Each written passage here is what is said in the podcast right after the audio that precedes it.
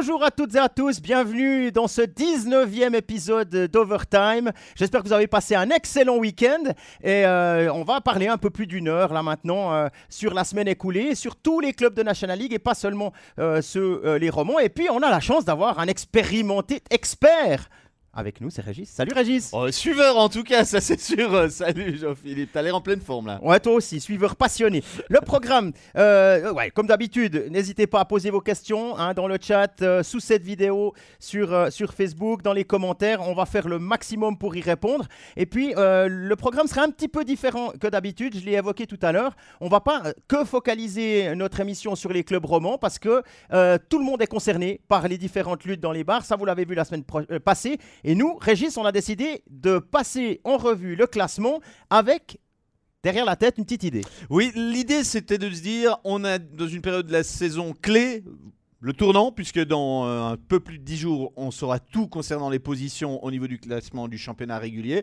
Donc on va faire trois catégories. Après les matchs euh, depuis la reprise, depuis mardi, les équipes qui sont en pente ascendante, celles qui sont plutôt euh, stables, un bilan...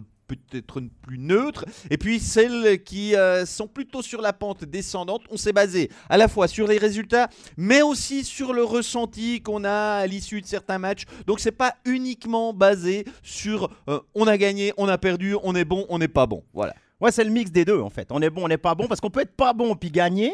Et puis l'inverse est juste aussi. Alors, on attaque immédiatement avec Genève Servette, puisque vous le voyez au classement, c'est bien Genève qui est en tête. Là, pour les gens qui nous écoutent en podcast, on, on va passer, on commence avec Genève, 47 matchs, 97 points en tête, 7 points d'avance avec un match en moins face à Bienne. Régis, Genève, pente. Waouh, waouh, waouh. Ah ouais, pente ascendante. Moi, j'ai envie de dire waouh. J'ai eu la chance de euh, me trouver à la Vaudoise Arena pour ce derby qui était euh, quand même très intéressant au niveau du, du spectacle proposé. Surtout, il faut quand même le dire, grâce à, à Genève que j'ai trouvé en mode playoff. En tout cas, j'ai eu l'impression que cette équipe avait conscience que c'était un derby qu'elle n'allait rien lâcher. Et puis là, on a, des joueurs qui sont capables de monter leur niveau. Évidemment, ça commence par Tom Ernest, mais c'est pas le seul. C'est pas le seul qui a rendu cette partie euh, assez incroyable pour Genève Servette, qui a laissé que les miettes aux Lausannois. Vraiment, le sentiment que sur ce match-là, il y avait un énorme écart entre le leader et puis une équipe de Lausanne qui euh, bah, va peut-être mieux, mais est quand même dans les trois dernières positions du classement. Et là, vraiment, l'écart s'est fait ressentir. Il y avait notamment une euh, ligne de Omar Artikainen et euh, Pouliot qui les accompagnaient en l'absence de, Joris, qui, était incroyable. Les, les Lausannois n'ont jamais trouvé la clé pour museler ces, joueurs-là. Tom Ernest, encore moins, il était dans tous les bons coups. Vraiment, un, Genève à qui j'ai pas vraiment trouvé de, de points faibles sur ce côté-là, si ce n'est qu'on peut émettre quand même une petite réserve concernant le gardien, puisqu'on rappelle que Mayer était devant le filet pendant 40 minutes, on l'a sorti, on nous a dit qu'il avait été préservé, il n'y a pas de raison qu'on puisse douter de ça, je pense pas qu'il est salement touché, mais quand même, on sait que Gauthier Desclous a des problèmes euh, physiques depuis longtemps, depuis le début de la saison, là on a Mayer, euh, ben, le lendemain face à Berne, il a été préservé également, donc c'est la preuve que c'était quand même pas bénin euh, au point que, allez, 24 heures plus tard, il est éligible. Donc c'est le seul bémol, mais quand même, on peut se dire que dans la perspective d'une équipe ambitieuse qui a les moyens légitimes de prétendre à un titre cette saison, ça peut quand même nous interpeller et nous mettre. Ouais, ça c'est un petit peu pour chercher la petite bête. hein. Il, faut un- il faut aussi. euh, Bah, on n'est que- pas là que pour euh, mettre Non, du- mais la peinture rose là. dire, t'as 7 points d'avance. Euh, D'ailleurs, Quentin nous dit, d'après ses calculs euh, dans le chat, il nous dit il reste 3 points, puis on est sûr d'être premier. Alors, c'est tout, à fait, c'est tout à fait exact selon mes calculs également, puisque en confrontation directe, ben, voilà, Genève est devant, Oui. bien aussi. Euh, on remercie aussi Didier, Richard, Thomas et les Loïc qui sont déjà dans le chat. Loïc qui rajoute quel but de Tom Ernest contre le CP Berne. Rien à dire. Bah, il faut aller le voir celui-là, il faut aller le revoir. Si vous l'avez pas encore vu, Non. parce que avec ce qu'il a tourné déjà, je pense que si vous l'avez pas vu, vous aimez pas le hockey, je pense. ou, bien, ouais. ou bien peut-être vous bossez le week-end. C'était carnaval. Ah oui, ah, pardon. C'était carnaval dans certains cantons et on peut imaginer que pour certains, euh, c'est le réveil difficile du lundi matin. On va prendre connaissance de ce qui s'est passé ce week-end, euh, faire tomber le masque et les confettis. Et bien, s'il y a une chose qui peut vous donner euh, la banane par rapport à ce qu'on peut faire sur une patinoire en termes de spectacle, ben allez voir le but de Tom Ernest, c'est le 2 à 1 face à Berne. C'est un petit bijou, il n'y a pas d'autre mot pour le dire. Ouais, puis euh, il avait déjà régalé euh, le match d'avant avec deux assists, trois assists, un but, un truc comme ça. Oui, c'est ça, pas, face, face à Lausanne. face à Lausanne. Euh, on note encore que Sami Vatanen est de retour côté Genevois et ça aussi, ça peut booster encore l'offensive et la défensive parce qu'on a vu que quand il était bien, Sami Vatanen, ça amène des deux côtés de la patinoire. Ouais, Vatanen, je pense que c'est une option qui est quand même une carte importante en vue des playoffs. Il, il a peut-être d'autres atouts euh, offensifs à amener par rapport à un Ovitu qui fait vraiment le travail par rapport à, à ses qualités. Mais je pense que Vatanen peut amener un petit plus offensif en cas de besoin. Clairement, une carte euh, que, que Genève euh, peut compter euh, dessus et c'est important, je pense. Ouais, ça compense aussi, bon alors c'est un étranger évidemment, mais ça compense l'absence euh, longue durée de, de, de Le Coultre. Le Coultre. Oui, bah, ça peut en tout cas. À qui on souhaite permettre- évidemment une- un bon rétablissement. Oui, alors ça, c'est clairement dommageable. C'est euh, vraiment, on, on comptait sur Simon pour être parmi le- dans le top 4 des, des défenseurs. Il n'est plus là. Je pense que Genève a d'autres défenseurs qui peuvent quand même faire le job, mais c'est sûr que ça va enlever quelque chose euh, dans, dans l'équipe, quoi qu'il en soit. Didier dans le chat nous demande quel est la- l'adversaire en playoff le plus coriace pour Genève et lui, euh, son avis c'est Davos. Alors Davos effectivement c'est un, un adversaire coriace et tout est très serré entre la sixième et la troisième place, place mais euh, pour que Davos rencontre Genève en quart, il faudrait, euh, c'est quasi impossible, ce serait peut-être en demi. Non, non, non, non. Mais moi, je vois, disons que quand on voit que Zug peut se qualifier pour les, euh, pour les pré-playoffs, Genève est en premier, il se, euh, il se protège un petit peu de Zug, puisque pour le moment, euh, voilà, ils sont là. vrai. Mais après, je pense pas qu'il y ait un adversaire dans les quatre qui seront entre 7 et 10 qui devrait poser problème au Genève qui a joué cette, cette semaine. Moi, j'ai même une autre réponse. C'est que si ce Genève est celui qu'on a vu pendant le championnat et est aussi dominant quand il doit jouer, quand il montre ce qu'il sait faire, il n'a pas grand-chose à, à craindre de qui que ce soit. Il, il a les capacités de dominer toutes les équipes de la Ligue, j'en suis absolument persuadé. Et puis, si on veut être champion, on ne peut pas euh, espérer jouer le 8e, le 7e et le 6e. Je veux dire, il y a un moment ou un autre, euh, ben, on va tomber sur un os. En tout cas, on est censé tomber sur un os. Et- mais l'équipe, je ne vois pas d'équipe qui est qui est intrinsèquement supérieure. C'est vrai que sur le papier, une équipe comme Zug, peut-être même Zurich, a les moyens d'être au niveau de Genève, mais depuis le début de la saison, elle est, elle est meilleure que ces équipes-là, et même nettement. Il y a eu un petit passage à vide, comme toutes les équipes ont un passage à vide dans la, dans, dans la saison. Ça a l'air d'être passé. On va continuer à descendre le classement parce qu'on a que 14 clubs à voir Oui. cette fois. Et alors On on peut pas faire 10 minutes par non, club. hein. non, pas cette fois. On va parler du HC Bienne. Le HC Bienne, on- allez, on va revoir un petit coup le, le classement rapidement. Le HC Bienne qui est à 7 points de Genève et qui est à 10 points de Davos, qui est assez tranquille, qui est la deuxième équipe déjà qualifiée officiellement pour les quarts de finale de, de Playoff de National League cette saison. Euh, Bienne qui reste sur une, une note un petit peu amère contre Ambry. hein, défaite à domicile, mais par contre, euh, Bienne qui va bien. Oui, dans l'ensemble, le- l'impression, elle est, elle est plutôt euh, positive. On est très loin d'une équipe en crise. On vient d'ailleurs de battre le record de points qui datait de la saison 2017-2018. On a déjà un point de plus par rapport à cette saison-là. Donc, euh, Bienne fait clairement une bonne saison. La tendance, elle est légèrement, on l'a mis légèrement dans les équipes qui montent. Euh, C'est pas flagrantissime, mais J'associerais plus la défaite face à Ambry à une chute face à un adversaire euh, qui, pratique un hockey pas forcément évident à jouer contre lui. Euh, à la maison, euh, Bienne s'est laissé piéger. Le lendemain, réaction, on est moins de 24 heures plus tard, il y a 5-0 après le premier tiers sur la glace de, Cloton. Donc clairement une équipe de Bienne qui est, un peu sur un excellent trend en général. C'est peut-être pas la série de, de 10 victoires qu'on a pu connaître à certaines périodes de, de- de la- de la vie de Bienne, mais sentiment quand même que, que cette équipe tourne pas mal. Un bémol quand même, Ah. powerplay. Ah ouais, alors ça, effectivement, Powerplay, on va en parler hein, vendredi, je crois, dans le studio. C'est quelque chose qui coince un petit peu. C'est c'est pas dans la seule équipe que ça coince actuellement, mais là, ça dure. Ouais, je vais dire là les statistiques depuis, euh, j'ai regardé depuis le 7 janvier, 14 rencontres, seulement deux buts inscrits. Alors bon, hier il n'y a pas de power play face à Cloton, mais face à Ambry, c'était compliqué, une équipe qui, ouais, un power play qui tourne pas tout simplement. Donc pour bien, il y, a- vraiment des soucis. On est à 6-25 sur sur ces 14 matchs en termes d'efficacité, deux buts inscrits sur 32 occasions. C'est une petite misère.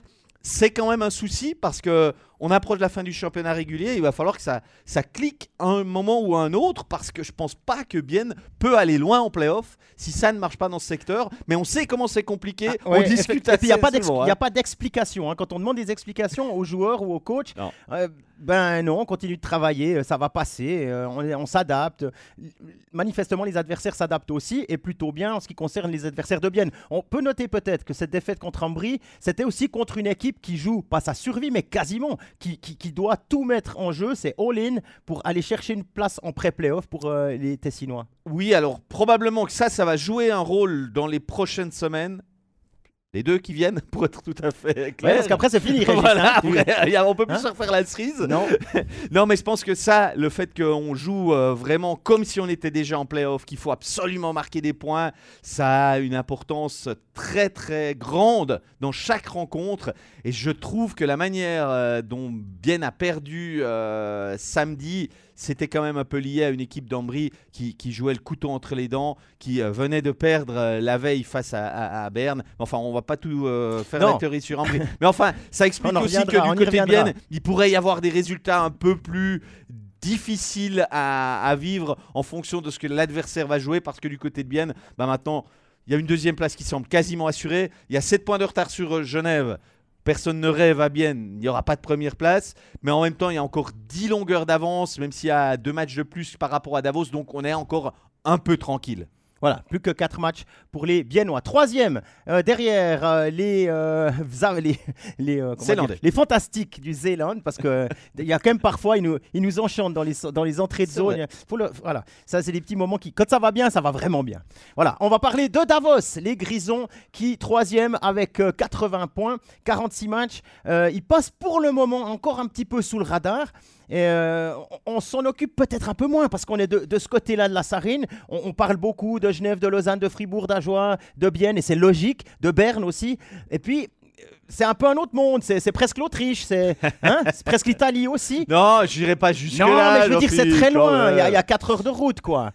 Toi, tu prends l'hélico, ça va, mais moi, moi, je dois rouler. Alors, non, mais je dans- au niveau médiatique, c'est clair qu'on va, on, lit beaucoup plus de choses aussi sur, les équipes romandes, et c'est assez logique. Mais Davos, malgré des gros euh, pépins en défense, ils ont perdu Nigren pour la saison, ils ont perdu Young. Euh, bon, là, il y a, Moreau qui arrive. Maintenant, euh, est-ce que ça va suffire? Devant, ça fonctionne. Les vétérans vont, très bien. Les, les étrangers livrent la marchandise, que ce soit Bristet, Nordström ou Rasmussen. Pas Bah. grand-chose à dire. Le duo, le duo Ambul-Corvi continue de scorer. Vous lui redonnez une demi-chance, c'est but? Bon, je pense qu'à Davos, ça tourne bien. Il n'y a, a pas gros pépin. La preuve, c'est qu'il y a trois matchs depuis la reprise pour eux. Trois victoires. On reste même sur quatre victoires consécutives. Euh, Davos qui semblait plutôt à la lutte pour devoir euh, grappiller des points pour rester sixième. Ouais. Aujourd'hui, ben, ils sont clairement euh, en, en lutte pour être sur le podium. Et je dirais même qu'ils sont les favoris quand je vois comment ça joue pour les équipes qui suivent. Euh, parce que c'est vrai que c'est serré. Il n'y a que 5 points entre le troisième et le sixième. Mais aujourd'hui, si on me demande qui est le favori pour être à la troisième place du classement, j'aurais tendance à mettre Davos parce que le jeu est en place, l'équipe joue avec confiance, il y a des situations spéciales qui sont maîtrisées à, l'inverse de Bienne, mais à la perfection. hein. On est extraordinaire en, en, power- en box play, on est, on est très bon en power play également. Donc ça, c'est un atout sur lequel Davos peut vraiment compter. Et à ce stade de la saison, je pense que c'est pas du tout à négliger. Donc euh, Davos, c'est une des top, top, je pense, équipes actuelles. Je pense qu'ils sont dans les trois plus fortes, clairement, aujourd'hui. Et euh, Quentin fait remarquer qu'il y a une semaine, euh, ben, Davos jouait encore la sixième place avec Fribourg. C'est exactement ce que tu viens de dire. Bonne, bonne remarque. On notera encore qu'il y a peut-être quelque chose de hors glace qui peut bousculer cette équipe. On ne sait pas qui sera le coach la saison prochaine. Alors, ils sont pour l'instant avec un duo Imonen-Métropolite qui ne sont pas euh, des, candidats pour le poste de, de coach principal. Euh, ils- par contre, peut-être comme assistant. Il y en a quatre. hein, qui, sont, euh, qui sont encore euh, dans la, la, on va dire, il y, a- il y a Josh Holden, l'assistant Pour de moi, c'est le grandissime favori. Voilà, il y a, y a Tapolin. Et puis, euh, il y a l'ancien assistant du Lausanne HC, euh, Niemele, qui est maintenant au Pélican de Lati. Et le dernier, il m'échappe, c'est un Suédois. Et ouais, bon, c'est celui qui a le moins de chances d'être pris, mais il m'échappe encore. Euh, ça reviendra. Toujours est-il que voilà, ça, est-ce qu'il faut, selon toi, est-ce que Yann Alston et sa direction doivent euh, se décider avant les playoffs que l'équipe joue euh, l'esprit serein ou est-ce que ça change rien? Non, moi je pense que justement le fait que ça ne bouge pas m'incite à penser que c'est un Josh Holden qui tient la corde, voire même que c'est fait, mais on Ah. veut pas perturber la fin du championnat, que si on a un Davos Zouk, ça rentre pas médiatiquement, voilà. Moi je pense tactiquement c'est bien de, de garder euh, l'anonymat par rapport à ça. C'est mon feeling, hein. je, peux, je peux être à côté de la plaque, mais si je peux le donner, je le donne. bah, T'es un peu là pour ça. hein. Exactement. je me mouille, on va dire ça comme ça. Peut-être que au, au final, je me tromperai euh, jusqu'au cou. Mais quand même, je, je sens assez bien les choses comme ça. Mais je vois absolument pas ce que ça peut avoir comme une influence négative. Actuellement, ça roule avec Imonen derrière le banc. L'équipe a trouvé ses marques. Visiblement, on a le sourire encore plus que lorsque c'était Volvend. Euh, le style de jeu est, peut-être un poil plus en adéquation avec ce que les joueurs demandent. Donc, oh, moi, je vois plutôt le positif que le négatif là-dedans. Sarah Bossir qui nous pose une question sur Fribourg. On va venir, on va venir à Fribourg. on descend dans le classement. Un peu de patience. On va y arriver. On va aller euh, au quatrième rang maintenant. Le quatrième rang qui est tenu euh, par Rapperswil. 46 matchs, 79 points. Donc juste une unité derrière Davos. Mais Rapperswil, Régis, se trouve plutôt dans une euh, stagnation au niveau de, sa forme. Difficile de, trouver vraiment le, le point on- et n'a plus un Chervenka qui est flamboyant, on a eu deux trois blessures, des- ils sont revenus, Jose tout d'un coup marque deux fois. Enfin, il y a du plus et du moins vraiment dans tous les, dans tous les domaines pour euh, Bon. les Lakers.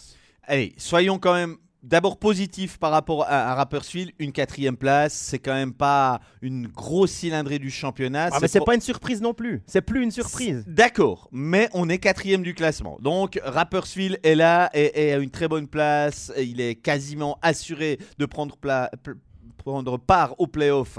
Donc à partir de là, on peut imaginer que dans l'équipe, on met l'accent peut-être sur d'autres choses que simplement il faut gagner ce soir comme euh, doit le faire un, un Ambry ou euh, un, Lugano. Donc je pense que ou Lausanne. Donc à Rapperswil, on voit peut-être un peu les choses différemment. Les résultats sont un peu incernables. Si vous regardez la semaine, eh ben ils sont allés perdre à Langnau. Qui pensait que Rapperswil perdrait à, à Langnau à la base, ça semble plutôt surprenant. Ils vont gagner à Zurich. C'est quand même euh, une relative surprise. Euh, euh, ils perdent à- aussi à domicile contre Davos. Donc c'est un peu une équipe qui est comme j'ai envie de dire dans un trend où il faut peut-être pas s'arrêter uniquement au résultat, mais globalement ça Ouais. fonctionne à Et puis il Rapperswil. faut dire aussi, sont quatrième. Et ils ont quasiment eu tous leurs, tous leurs défenseurs, euh, tous leurs étrangers qui ont été blessés à un moment de la saison. Tchervenka, Jensen out pour le reste. Peu, peu de chance de le revoir en, en playoff. Euh, Schröder a manqué aussi. Euh, Giuse a été blessé. Noro a été blessé. Et là, ils ont dû faire appel à, à Michel Jordan, par exemple, pour, euh, pour compenser. Pour l'instant, Oh, mais j'ai entendu autre chose avec Jensen. hein. Moi j'ai entendu qu'il était sur le retour. Alors c'est très bien. Parce qu'au moment où il s'est blessé, c'était euh, quasi fin de saison, opération de l'épaule, rééducation. euh, il était absolument désolé au micro de nos collègues alémaniques. Tant mieux si ça s'est accéléré, et tant mieux si on le revoit, parce que c'est un joueur qui est spectaculaire, qui est solide, qui sait faire beaucoup de choses sur son aile, surtout quand il est en duo avec Schröder. Voilà, on va passer à, euh, à un autre gros morceau qui est un petit peu dans la tourmente, c'est le cinquième du classement, c'est Zurich. Ouais, Zurich, alors, il y a du plus, du moins. Crawford dans les tribunes qui insulte les arbitres. Enfin, c'est, ça respire pas la sérénité à la Swiss Life Arena. Moi, je suis assez critique par rapport à ce qui se passe à Zurich. Alors oui, d'accord, il y a des blessés qui ont pour nom Andrietto, euh, Hollenstein, Hollenstein. On les remplace pas comme ça, et euh, je, je- je veux bien l'admettre. Mais cette équipe, elle péclote. Je vais utiliser ce terme-là. Elle péclote depuis tellement longtemps. Je, je me suis permis de regarder tous les derniers matchs pour voir le nombre de buts que Zurich marque. Ah ouais, c'est pas beaucoup plus que 3. Alors depuis le 27 novembre, 28, puisque le 27 ils ont marqué 6 buts à Zoug. Depuis, ils ont marqué deux fois 4 buts. Depuis la fin du mois de novembre. Et sur les 19 derniers matchs, une seule fois, ils ont marqué 4 buts. Sinon, c'est 1, 2, de temps en temps 3 quand c'est un bon soir. Mais Comment c'est possible? Bah, Quand on regarde la feuille de match, c'est pas possible. Mais après, euh, c'est la philosophie du coach, hein, peut-être. Si tu prends pas de goal, puis que t'en marques un, t'as 3 points. Mais moi, on me dit à Noël, euh, on envoie le Suédois chez lui, et Ouais. puis on prend Mark Crawford parce que Pour deux ans. hein. voilà, c'est vrai, il faut quand même peut-être le préciser, parce que dans le jeu, ça fonctionne pas bien, qu'on a l'offensive a des problèmes et tout. Aucune amélioration, j'ai presque envie de dire que ça va plus mal qu'avant. Donc vraiment, Zurich, c'est l'équipe qui, qui traîne la patte, j'ai envie de le dire comme ça, gagne des matchs à l'arraché, perd jamais nettement, mais, mais perd quand même. Mhm. Donc au final, par rapport à un effectif comme celui de Zurich, je ne, je ne comprends pas bien et ça ne marche pas bien à Zurich. Ça, j'en suis persuadé. Ouais, euh, Yannick Gerber, que, que je salue d'ailleurs, je crois que si je me souviens bien, c'est un, un fan des sauterelles zurichoises, mais dans un autre sport. Euh, coup de maître avec Grunborg, ouais, effectivement, c'est c'est pas top top.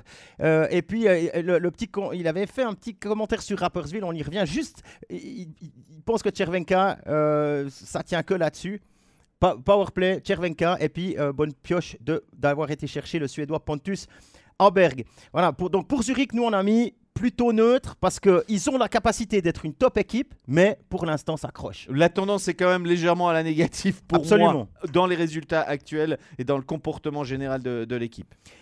Et on passe maintenant à Ah, Fribourg. et là, il y a voilà. des questions. Il y, en a, il y en a. On va, on, on va, on va même pas faire de théorie avant de prendre les questions parce qu'il y en a tellement que on, on va directement attaquer avec on, ça. on en avait reçu une avant, Jean-Philippe. Tu Oui. que je te la pose directement. C'est euh, Gilles Gavillet qui nous l'a posée euh, avant l'émission. Donc on le remercie déjà d'avoir pensé à l'émission avant même qu'elle commence. Bonjour, je trouve que euh, Gauthieron est un peu suffisant. N'a pas de gros travailleurs. On a l'impression euh, qu'ils sont passifs sur certains matchs. Le suivant, ça joue. Les étrangers en sont l'exemple euh, de, en termes inconstants. L'exemple inconstant, voilà le terme utilisé. Je sais pas votre avis, ça pourrait leur coûter le top 6. Alors, je suis d'accord sur le dernier bout. Je vais préciser que toi, tu as vu deux fois Fribourg cette semaine, ce Oui. qui n'était pas mon cas. Donc, tu les- peux voilà, ouais, alors j'attaque. Je les ai vus contre Cloton et je les ai vus euh, samedi contre Lausanne. Euh, au final, une défaite au tir au but contre euh, les Uriquois et puis une défaite en 60 minutes contre euh, les Lions de la Vaudoise Arena. Pour revenir sur les, griefs de, de qui était-ce? Gilles Gaviel, hein, ce ne sont pas des gros travailleurs. Ça, de la, ça, j'ai de la peine à entendre. Je pense pas que, je pense pas que ce soit pas des gros travailleurs. Quand on voit le travail effectué par les, les ailiers aussi dans le, dans le jeu défensif, c'est, je pense pas que le problème est là. Ils ont été beaucoup trop brouillons. L'inconstance, alors ça, l'inconstance de jouer à fond sur 60 minutes, ça, je peux l'entendre. Et ça, ça leur a coûté des points, ça leur a coûté des matchs. Euh, parfois, ils s'en sont juste sortis parce qu'il y a un Et depuis le sursaut. début du championnat. Oui, depuis le début du championnat. C'est pas, c'est pas quelque chose de nouveau à Fribourg. Ils s'en sont sortis contre Cloton en allant chercher un point grâce à un, un- un d'orgueil dans les cinq dernières minutes.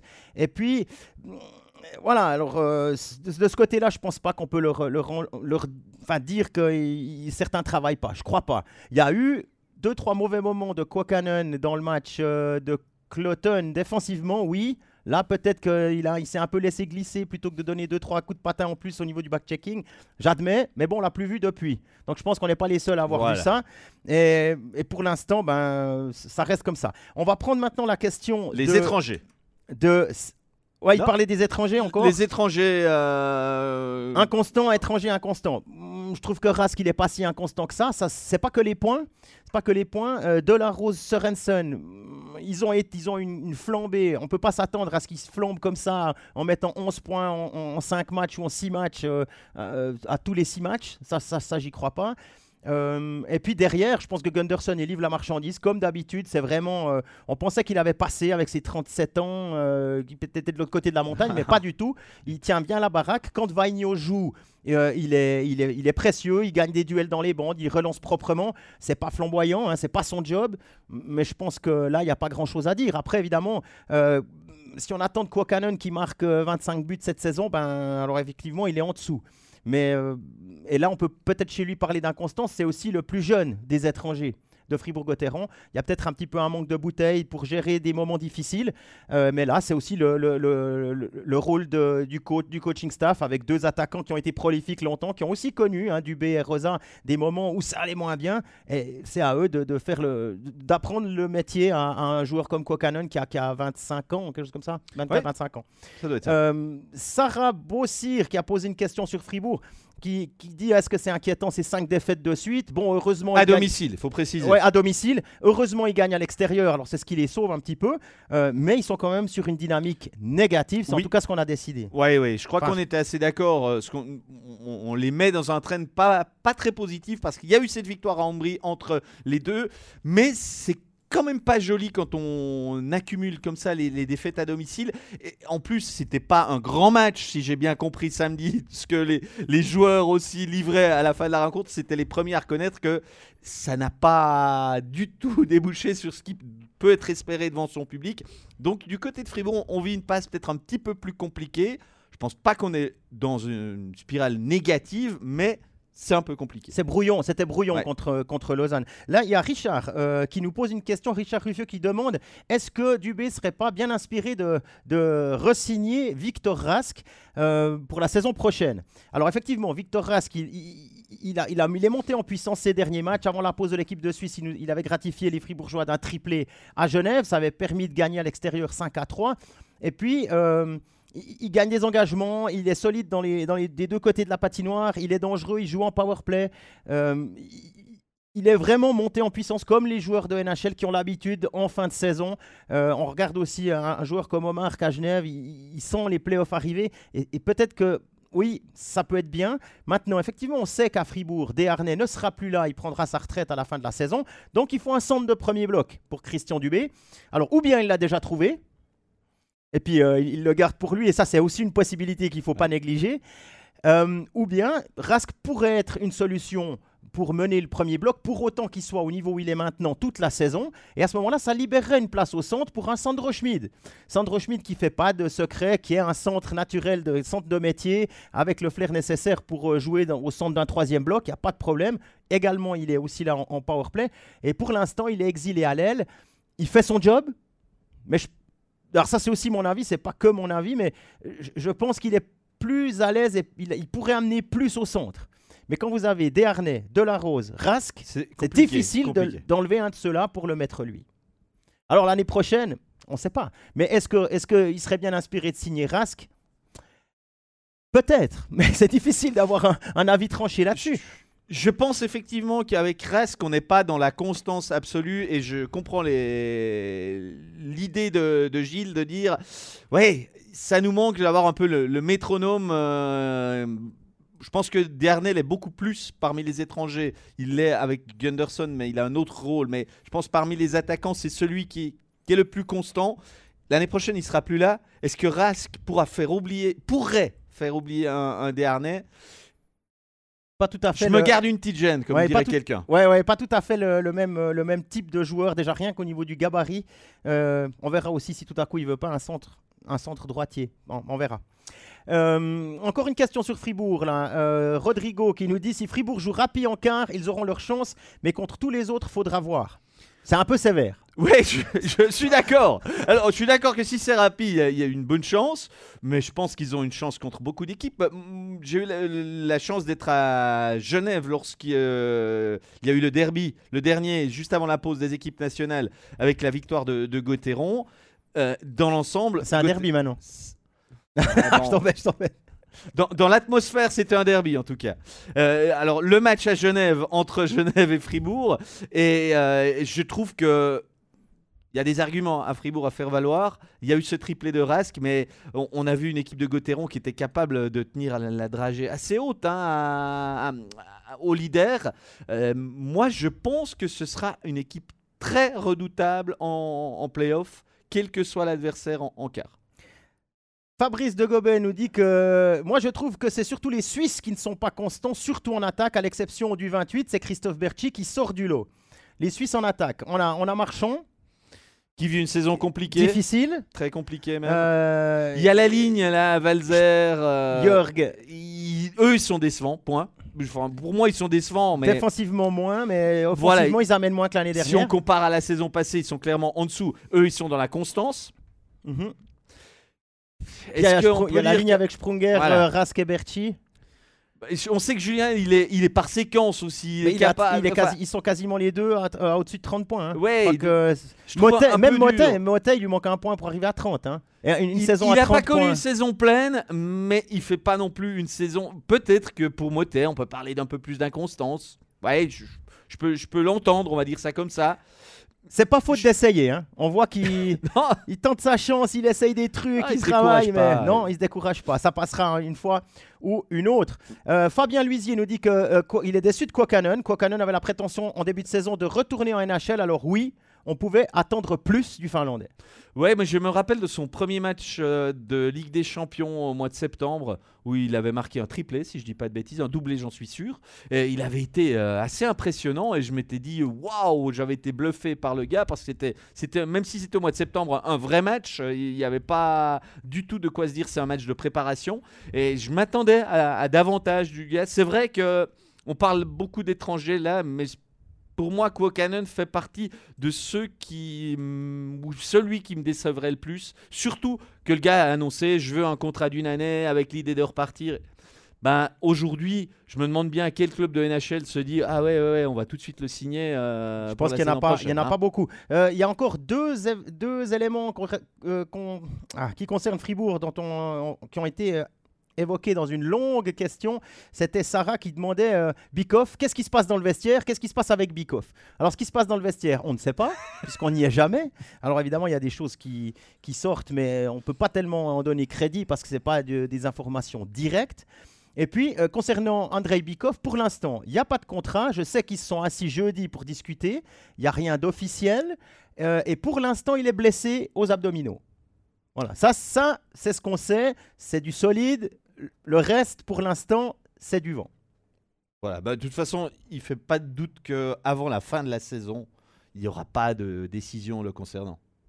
Ouais, c'est possible. Je sais que, je... sais que euh, Chavaya est dans, un peu dans le, même, dans le même cas, sauf que lui était surnuméraire et pas blessé. Ce sont les deux joueurs qui n'ont pas encore de contrat à Fribourg. On sait aussi qu'il y a Guillaume Maillard qui est, qui est dans les discussions pour éventuellement. voilà. et puis, il y a une chose qui a été dite par Christian Dubé concernant Bikoff, c'est-à-dire que oui, il pourrait être euh, entré dans les plans, mais comme 12e ou 13e attaquant et à mes conditions, à savoir financières. Donc voilà, ça c'est là où on en est. De son côté, euh, Andrei Bikov est blessé, c'est ce qu'on nous a annoncé. Il était au match, il est toujours dans, dans le cadre, il n'y a pas de, de, choses spéciales. Il était à la patinoire le samedi, ah. enfin voilà. on n'a pas le sentiment qu'il y a un malaise, si c'est ça que euh, non, certains pourraient imaginer. Après, après évidemment, s'il y a des supporters fribourgeois qui se disent mais c'est Bikov ben oui, c'est Bikoff, effectivement. C'est un nom qui pèse à Fribourg, que ce soit euh, par le papa ou par la jolie carrière qu'André a fait à, Fribourg, parce que ça a été un, avec un duo de, de légende quasiment avec, avec euh, Julien Sprunger. On ne pourra jamais lui enlever ça. Par contre, est-ce que l'année prochaine, c'est bien ce joueur-là qu'il faut à Christian Dubé comme 12e ou 13e attaquant? Ben, à quel prix? C'est chaque fois ça. Voilà, on, s'est un peu étalé sur Fribourg parce qu'il y avait beaucoup de questions. C'est normal. Il y avait beaucoup de questions. On va euh, se tourner maintenant vers les équipes qui luttent pour essayer d'accrocher euh, une sixième place ou qui luttent pour ne pas quitter la dixième. C'est-à-dire, on va commencer par le septième du classement. Et le septième du classement, c'est Zoug. Zoug, double champion en titre qui est en train de se réveiller. Oui, alors euh, Zoug, il va falloir quand même s'en méfier. Et quand on est supporter fribourgeois, on peut avoir quand même quelques craintes. Parce que Zoug a un match de moins, donc un match à jouer en plus. Il y aura encore une confrontation face à Gauthieron hein, euh, d'ici à la fin de la saison. Pour l'instant, c'est Zoug qui mène les confrontations directes. Donc euh, imaginez, Zoug gagne son match de moins revient à 3 points et il y a ce match face à, Fribourg. Donc forcément, Zoug est, une grosse, grosse menace pour les Fribourgeois. Je peux faire l'avocat du diable, du coup. Si Fribourg gagne ses matchs, il risque rien. Mais bien sûr, on, peut, on peut me dire ça de la même manière. Je, l'entends très bien et j'imaginais bien que tu allais répondre ah ça. Bah, il suffit de gagner cette confrontation directe en quelque sorte. Ouais, déjà ça, mais gagner à l'extérieur, c'est ce que Fribourg fait bien pour le moment. Hein. On se rappelle là qu'il reste sur, euh, sur 5 défaites à domicile, record depuis la saison 2006-2007. Pour parler de Zoug, ça va clairement mieux. Depuis la reprise, il y a 9 points en 8 points, pardon. 8 points sur 9 possibles mhm. en, en 3 matchs. Donc un, champion, c'est vrai, allez, on va relativiser un tout petit peu ces points. C'était face à, la lanterne rouge à Joie, c'était à Langnau, avant-dernier, et c'était face à Cloton, euh, qui est le néo-promu, qui va pas super fort non plus. Mais enfin, il fut un temps, pas si lointain, où Zoug ne fait pas trois victoires consécutives. Ils ont quand même eu beaucoup de peine jusqu'à présent. Moi, je dirais que clairement, Zoug est en phase ascendante. Il y a du positif dans cette équipe. Mais attendons encore un peu avant de parler vraiment Zoug. Zoug qui va jouer mercredi. hein. Il y a un match qui a été euh, décalé.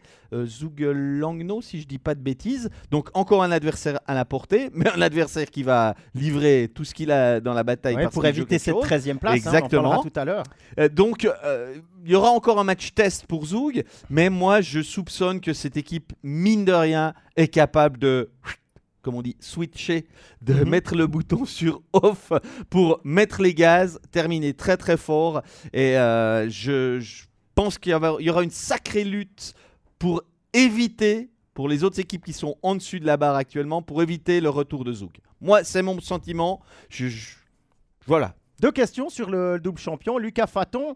Euh, salut Lucas. Avez-vous euh, remarqué que dans la grande partie des cas, lorsque c'est Giannoni qui joue, Zouk perd. Lorsque c'est son remplaçant, Zouk gagne. C'est arrivé, c'est arrivé des deux côtés. C'est vrai que euh, il y a aussi cette possibilité dont on entend parfois. Ouais, c'est le numéro 2 qui joue. On est un peu plus responsable quand on bloque un shoot, on va se mettre sur la ligne de tir, on fait les deux trois coups de patin nécessaires pour vraiment être au bon endroit. Peut-être. Mais Giannoni reste Giannoni. Ouais. Oui, il est à moins de 90% pour l'instant. Ça va pas durer. M- Moi, je pense que c'est pas un problème de gardien à Zoug, euh, clairement. Enfin, cette semaine, si je ne dis pas de bêtises, Genoni a eu deux matchs et Hollenstein un. Ils les ont quand même gagnés les trois. Euh, Hollenstein a quand même aussi ces derniers temps, j'ai vu, euh, perdu. Euh, il- Non, Genoni fait pas une saison stratosphérique. Je pense qu'il en... il sera là pour les playoffs ou au moins les pré-playoffs. N'ayez pas peur. Ouais, mais il reste. Tu vois, Genoni est pas stratosphérique, oui, mais devant lui, c'est pas stratosphérique non plus. C'est plus la- ça le problème. Il y, a- il y a eu la blessure de Hanson, il y a eu le contre-coup des deux titres qu'il faut digérer. Et puis euh, derrière, ben, vous avez Nico Gross. Il, commence à avoir de l'expérience, mais il n'en a pas tant que ça. Stadler, pareil. Euh, Geiser n'est pas non plus encore. Ouais, lui, il, il est bon, mais Voilà. c'est pas non plus. euh, et puis euh, qui c'est qui est- il y a Schlumpf qui est blessé maintenant, il, s'est- il, s'est, touché- il a été touché au genou contre Langnau. Donc il y a, y a ces points d'interrogation sur la défense. Et puis le, ce qui pourrait encore peut-être aider Zoug, c'est l'éventuel retour plus tard dans la saison de Grégory Hoffman. Oui, j'ai discuté quelques instants avec lui euh, mardi. Euh, Grégory qui m'a dit que ça allait mieux, beaucoup mieux, que Ah. sa blessure évoluait positivement. Et il m'a dit, je le cite, quand ça comptera, je serai là. Ah ah Belle promesse en tout cas. Euh, Thomas nous pose la question. voilà. Est-ce que vous n'avez pas l'impression que c'est la dixième fois que Zoug se réveille? Euh, Ne sont-ils pas juste inconstants? Oui, ah clairement. Non, non, mais ils sont inconstants. Et même dans les matchs qu'ils euh, gagnent euh, durant les, dernières euh, rondes, là, ils sont encore inconstants. Mais j'ai envie de dire, ça reste Zoug. Et, et je ne peux toujours pas imaginer que Zoug va terminer sous la, la première barre, en quelque sorte. Va, va terminer en pré-playoff. Peut-être que je suis simplement un peu allumé et puis que je Oh, devrais me pas remettre- toi je devrais euh, faire preuve d'un peu plus de réalisme, mais j'ai encore, j'arrive pas trop à l'imaginer. C'est qu'une impression, mais. Et puis là, on voilà. dit, hein, là, Fabien et Fabrice sont assez d'accord concernant Genoni. La clé à Zoug, j'ai envie de dire que ce sera Genoni, oui. Et puis en série, Genoni va être là. S'il le décide, c'est sûr. Bon, ben voilà, on est, on est, on est réglé sur Zoug. Euh, Zoug qui accueille un nouvel étranger. Carter Camper qui euh, s'entend assez bien, je l'ai Ah vu oui, jouer oui. contre Langnau, qui s'entend assez bien avec euh, Brian O'Neill. C'est deux joueurs de petite taille, gabarit euh, vraiment de poche. Par contre, un sens du jeu, des mains. Il est droitier, ils avaient besoin d'un- droitier. Non, il est gaucher avec le. Non, ils sont les deux droitiers, pardon. Moi, je, je- je les mélange, Je crois qu'ils sont les deux il droitiers. me semble. Il me semble. Puis Herzog est le gaucher de la ligne. Voilà, exactement, c'est ça. Ça doit être Et, ça. et puis, euh, ils s'entendent très bien. Ils ont un, un peu le même style de jeu. Euh, Camper peut aussi jouer centre. Et euh, ouais, c'est assez impressionnant à avoir joué. Effectivement, je les ai vus contre Langnau. C'était peut-être pas la, la meilleure. euh, on verra, on verra. Ils ont quand même gagné les deux autres. Et puis, ces deux-là s'entendent bien. On en reparlera, j'ai l'impression. Oui, je pense aussi, quand ça comptera. Avec Monsieur Hoffman. Exactement, on va passer maintenant au huitième de ce classement, le CP Berne. Un CP Berne qui, est 40 qui a 48 points, 60, euh, 48 matchs, 67 points, euh, qui est sur courant normal ou voire alternatif. on peut pas dire que ça flambe. On peut pas dire que au niveau comptable, ça va pas très bien. C'est combien? 3 en 9 ou quelque chose comme ça? Euh, trois matchs. Alors, les matchs. Ils ont gagné à Ambry 4 à 2. Ils ont perdu chez le leader 5 à 2 à, à Genève. Et euh, hier soir, 1 à 1 et perdu au penalty. Donc, oui, c'est pas extraordinaire. 4 points en 9. Mais moi, je pense que cette équipe, elle a quand même retrouvé euh, une partie de, de ce qui lui manquait. On sent beaucoup d'envie. Euh, dans le match hier face à Lugano, j'ai trouvé que cette équipe, elle, elle, avait de nouveau euh, un certain instinct offensif. Il y avait des joueurs euh, qui, qui étaient très décidés. Aucun doute sur, euh, sur l'attitude.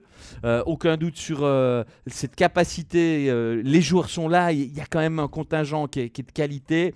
Donc, je pense que Berne est en tout cas à peu près à sa place actuellement, au moins. Au moins. En tant que huitième, je pense qu'aujourd'hui, euh, Berne pardon, est, là où, il doit être, compte tenu de sa saison un peu comme ça, où il y a eu des moments creux et tout. Là, l'équipe en est sortie. J'ai l'impression qu'elle est sortie de l'ornière et, que ça va mieux. Parce que à, à Genève, je n'y étais pas, mais les échos étaient quand même qu'ils ont donné vraiment du fil à retordre, les Bernois. Ils ont donné du fil à retordre au leader qui a marqué deux buts en, en- en toute fin de rencontre. Donc, CP Berne, faut plus trop compter maintenant sur une équipe qui lâche autant de points qu'elle en a lâché durant euh, le, le mois de janvier, par exemple. Alors, deux remarques. Il y a euh, Sébastien Staub qui dit ouais, ça manque de profondeur à Berne, je trouve. Alors, oui et non, parce qu'il y a quand même eu euh, énormément de blessés, puis des blessés importants. Il y a eu euh, Kaoun qui a manqué longtemps. Il y a euh, derrière, il y a Jel- Jelina qui est peut-être pas là, qui est pas là, qui va en- éventuellement revenir bientôt. On en parle pour le week-end prochain. Voilà. Il y a, il y a Romain Leffel qui a aussi manqué pas mal de matchs. Exactement. Et ça, ça fait quand même, c'est quand même des- de l'expérience qui manque, etc. Et oui, dans- alors je l'entends, le manque de, de profondeur. On va rechercher des juniors qu'on a placés en Swiss League, mais ça se fait un petit peu partout. C'est difficile d'avoir des joueurs expérimentés de National League qui sont chaque fois en tribune, comme le fait parfois euh, euh, Zurich avec un joueur comme Dominique Diem, qui a quand même des années de, National League derrière lui et qui, et qui euh, une fois sur deux, est, est pas convoqué. Ça. Je peux l'entendre, mais je pense que c'est quand même normal. Ils sont encore dans ce processus de mise en place de quelque chose, Bernin. Ils n'ont pas parlé de titre, ils n'ont pas parlé de, Non, de trucs vrai. comme ça. Ils sont encore Un peu avec- moins ambitieux. Voilà, absolument. Encore, un- mais ça va pas, ça va, Ça va pas Ça durer. va pas durer. ça va pas durer. Et oui. euh, Fabien Luisier, là je suis tout à fait d'accord avec lui. Tyler Ennis, qui, euh, qui, qui joue sur une ligne avec euh, souvent avec deux juniors, avec, non pas deux juniors, avec Baumgartner au centre et puis avec euh, Noah Fuss sur euh, l'autre aile, est vraiment excellent et il s'entend très bien en power play aussi avec Colton Sevier qui finalement, on se disait qu'est-ce que c'est que c'est quoi comme sorte de signature? Est-ce que ça va être un Winnick Est-ce que ça va être, tu vois? Parce que c'était quand même un troisième, quatrième bloc de NHL, donc un jeu un peu différent de ce qu'on lui demande à Berne et il s'en sort très bien. Et du coup, sur ce coup-là en tout cas, est bête avec Golubev, avec euh, Jelina, on n'a pas tellement pu voir, mais Non. avec Ennis qui est arrivé en cours de saison, Kaoun qui a été euh, qui est toujours là, et puis euh, et puis euh, Ennis et Sivior, Eddie Domenico. Je pense qu'au niveau des étrangers, Berne, si tout le monde joue au niveau auquel on les attend, c'est solide. Non, mais actuellement, je crois qu'il faut être clair. Il y a beaucoup d'étrangers qui, qui arrivent vers, euh, vers leur pic de forme. Ça se sent. Je trouve en tout cas qu'il y, y avait euh, vraiment des étrangers super intéressants lors des derniers matchs. Donc je pense que cette équipe, elle, elle a, elle a su augmenter le rythme. Euh, par contre, je vois une question sur euh, le nouveau coach. Au niveau des statistiques, il y a quelques semaines, j'avais tenu. Là, il elle me prend un peu de cours cette question. Mais il y a quelques semaines, c'était pas le hein, cas. hein. Fabrice Ouais, qui en parle. d- Désolé Fabrice pour pas avoir une réponse plus précise, mais juste avant la pause, j'avais vu les statistiques de Berne. Ce n'était pas le cas. Euh, Söderholm n'avait pas de meilleures statistiques que son prédécesseur suédois. Lin- euh, je- J'oublie son nom tout à coup. Lundskog. Lundskog, je voulais dire Lundberg. Non, Lundskog. voilà, donc il n'y avait pas vraiment de meilleures statistiques pour Söderholm. Il y avait un jeu euh, qui laissait à désirer, mais je trouve quand même que là, il y a, il y a- il y a autre chose. Ennis fait clairement partie des joueurs euh, bah, qui m'impressionnent. En Ouais, tout cas, en- ouais, au niveau est- du power play, c'est. Ouais, ouais, il est vraiment bon. Il est... Et puis là, il y a une question euh, sur Berchi, un flop, ça c'est sûr. Alors Sven Berchi, effectivement, pour l'instant, il est annoncé blessé et, et il va passer des examens début de semaine. Euh, par contre, la dernière fois que je suis allé faire Berne, c'était le Berne Bien euh, qui avait quasiment rempli la Post Finance Arena. Alors là, euh, on nous avait dit, ouais, il est, il est pas en forme, il a de la peine à, se mettre, euh, à, se à faire ce changement euh, de retour en Europe, parce qu'il a clairement fait sa vie aux États-Unis. Il est parti de, de Suisse pour jouer en Amérique du Nord, et puis il, n'a plus quitté l'Amérique du Nord depuis, depuis ses années juniors. Quand il est, il est revenu, il a eu de la peine à s'adapter, aussi en dehors de la glace. C'est une autre vie, une autre façon de faire. Et euh, Berne a décidé de lui donner du temps pour qu'il soit prêt au début de saison prochaine. Et ça, Oui. c'était les, les dires du directeur sportif euh, Andrew Ebet. Non, il faut être un petit peu tolérant, je pense, avec Berchi. euh, parce qu'on on, l'a vu avec d'autres joueurs quand ils sont revenus d'outre-Atlantique. hein, euh, on peut penser eh ben, à l'autre, Berchi, celui qui est à Fribourg Mhm. maintenant, Christophe, ou, ou à Vermine. C'est rarement la première saison qu'on retrouve les joueurs qu'on qu'on devrait voir, j'ai envie de dire, par rapport à, à ce qu'ils ont montré outre-Atlantique, par rapport à leur potentiel. Donc Berchi, clairement une grosse déception. Allons-y pour ça, je, Mhm. je- je valide. Mais je pense qu'il sera vraiment jugé la saison prochaine. Et euh, je pense qu'à Berne, on en est conscient. Et c'est pour ça qu'on lui donne un peu de temps pour, pour se retaper, pour se refaire euh, une forme physique et mentale, peut-être Ça va être le hein. jugement pour tout le monde la saison prochaine parce que Vermine, il fait pas une immense saison à Berne non plus. Hein. Alors, Là, j'ai moins d'explications. Là, Pareil. je- Non, mais- je serais- euh, là, je peux pas dire ah mais c'est sa première saison pour son retour à Berne. Faut le laisser se réadapter à la vie. Il connaît bien euh, la dans ligue la hein, quand capitale. même. hein. Non non non non. Là, là- là, si je dis ça, je, je, je- je mens complètement. La langue change parce qu'évidemment, on passe de Suisse romande à, à, à la capitale Ah, bernoise. Mais nous, on l'aime bien en Suisse romande. Il peut revenir quand il veut. Ah hein, ouais, effectivement, il est, hein. le bien, il est le bienvenu. il est le bienvenu. Euh, on, va faire, on a fait le tour pour Berne. Euh, on va juste encore prendre une dernière question pour les ours. C'est Rodrigo qui pose la question. Pour Berne, ça risque d'être compliqué contre Lugano en pré-playoff. Dido, on le sent fatigué et Lugano avec Klock et Schlegel va beaucoup mieux. Oui et oui. Ah, voilà. on, va, on va pouvoir d'ailleurs. Je- Eh, c'est- voilà. quelle, quelle transition magnifique. Merci Rodrigo pour la question qui inclut Klock et Schlegel, puisqu'on va maintenant euh, s'occuper du HC Lugano. Euh, Lugano qui est 9e, 47 matchs, 64 points, qui alterne le bon, le moins bon. Allez, on a, on a mis une légère tendance à la baisse pour Lugano. Pourquoi? Parce que quand on est une équipe qui doit gagner des points pour participer au pré-playoff et qu'on se permet de laisser échapper la victoire quand on accueille Langnau, j'avoue que ça pose quelques questions assez légitimes. Et quand on se réfère aussi au match précédent à Lausanne, qui était... Alors à Lausanne, on a, tout le monde a parlé de ce match capital contre Lugano à pas perdre. Ok, je suis d'accord. Mais en face, il y a quand même un adversaire qui a aussi assez gros à jouer et qui passe complètement à côté, ce qui était vraiment le cas un mardi. J'ai pas le sentiment que Lugano est sur un trend très positif actuellement, même s'il y a eu deux points hier, il y avait des signes de, révolte. Mais au Tessin, il faut quand même pas dire que, que Lugano est en train d'impressionner. Loin de là, c'est une équipe qui euh, euh, manque de, régularité aussi. Je pense qu'elle manque de confiance aussi. Qu'il y a- il y, a des joueurs qui l'ont perdu en début de saison et qui l'ont pas retrouvé. Et puis euh, hier, il y a peut-être Arcobello qui a été perdu pour un moment. Je ne sais pas si sa blessure sera vraiment grave ou pas, mais enfin, on peut se poser des questions. Et même s'il fait pas la meilleure saison de sa, carrière, Arcobello, il va pas très très fort physiquement après le match d'hier. C'était une certitude. Donc s'il n'est pas là, ce sera un vrai problème.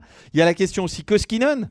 Alors, d'après les dernières indiscrétions, il serait blessé au très très haut, de la- très, très haut du corps. on, on ose le dire que euh, c'est pour lui plus un problème euh, dans la tête qu'autre chose. Absolument, ouais, je Bon. crois que c'est- je crois que c'est assez clair là maintenant. Euh, Bon, ben voilà. et Mais c'est pour ça aussi que Schlegel a été rapidement euh, re-signé. ça euh, serait une des explications pourquoi Schlegel, il était important de le conserver. S'assurer aussi qu'il soit bien dans la tête pour la fin du championnat. Bon, Schlegel, il est, il est pas mal. Hein, il faut C'est quand un même. bon gardien, euh, rien à dire. Ouais. il- depuis qu'il est venu, euh, les victoires, elles sont dans son escarcelle. Et il faut aussi se dire qu'il y a certes, il y a plusieurs directeurs sportifs qui cherchaient des, des défenseurs étrangers pour remplacer un Ygren, pour remplacer un, un- un autre ou pour compléter, etc. Euh, certains se sont plaints de rien trouver, le marché est sec. Par contre, à Lugano, Clock, il est arrivé à l'heure. Pardon. Alors, il est arrivé à l'heure, mais en plus, il est arrivé en forme. Mhm. Il a mis vraiment sa patte euh, dans, dans la défense, dans le jeu. Il a pris une place très importante dans cet effectif. Et je pense que, que Klopp est une excellente recrue. Parmi les recrues effectuées pendant la saison, c'est une des meilleures, à, à mon avis. Euh, Lugano, là, ne s'est pas planté. Et quand on connaît les difficultés de trouver un défenseur, en trouver un aussi bon, ben, hum, je suis pas sûr que beaucoup d'équipes peuvent en, en dire autant. Et on en reparlera en fin de saison parce qu'il y en a encore quelques-uns qu'on n'a pas tout à fait vu, qu'on va voir à l'œuvre, Oui. genre Morrow à Davos. ou comme Absolument. ça. Donc, euh, ben, c'est une très bonne pêche de la part de Domenichelli. Et non, son prénom n'est pas Jürgen. Voilà, on passe à. euh, c'est qui? C'est Cloten Même nombre de points que Lugano, mais un match de plus. Ouais. Voilà, exactement. Cloton qui est en chute libre. Alors là, ils se sont dit, on est, on- il y a un moment, ils étaient septième ou huitième. Ils se sont dit, ah, c'est bon. On a Ah, faim, mais là, bon. t'es dur, t'es dur. Non, mais Ils bon. se sont pas dit ça. Non, mais pas, pas consciemment, Régis, mais quand, quand, quand t'es néo-promu, enfin, quand t'es promu, néo-promu, ouais, t'es de toute façon néo Voilà, quand t'es promu, t'arrives, t'arrives à te hisser à quelques points de cette sixième place, ça doit griser un petit peu, puis tu te dis, hé, l'objectif, c'est de- ça, a été, ça a été stipulé en début de saison, Cloton voulait, j'ouvre les guillemets, euh, garantir la place en National League le plus rapidement possible, fermer les guillemets. Et quand on, est, quand on a cette avance-là sur... euh, alors maintenant, il est en train de fondre, mais quand on avait cette avance-là sur le, le- le 13e, parce que eux, 12e, c'est bon. Le reste, c'est du bonus, quoi. Exactement. Hein, on prend, on perd pas d'argent, euh, on fait pas d'argent en plus avec des pré-playoffs ou comme ça, d'accord, mais le but, c'est ça. Et quand le but est tout proche, y a... c'est humain. On, on- on se relâche un petit peu. Moi, j'ai peut-être une autre perception. Ah. J'ai eu le sentiment que pendant deux mois, trois mois, deux mois, on va dire, l'équipe a un peu marché sur l'eau.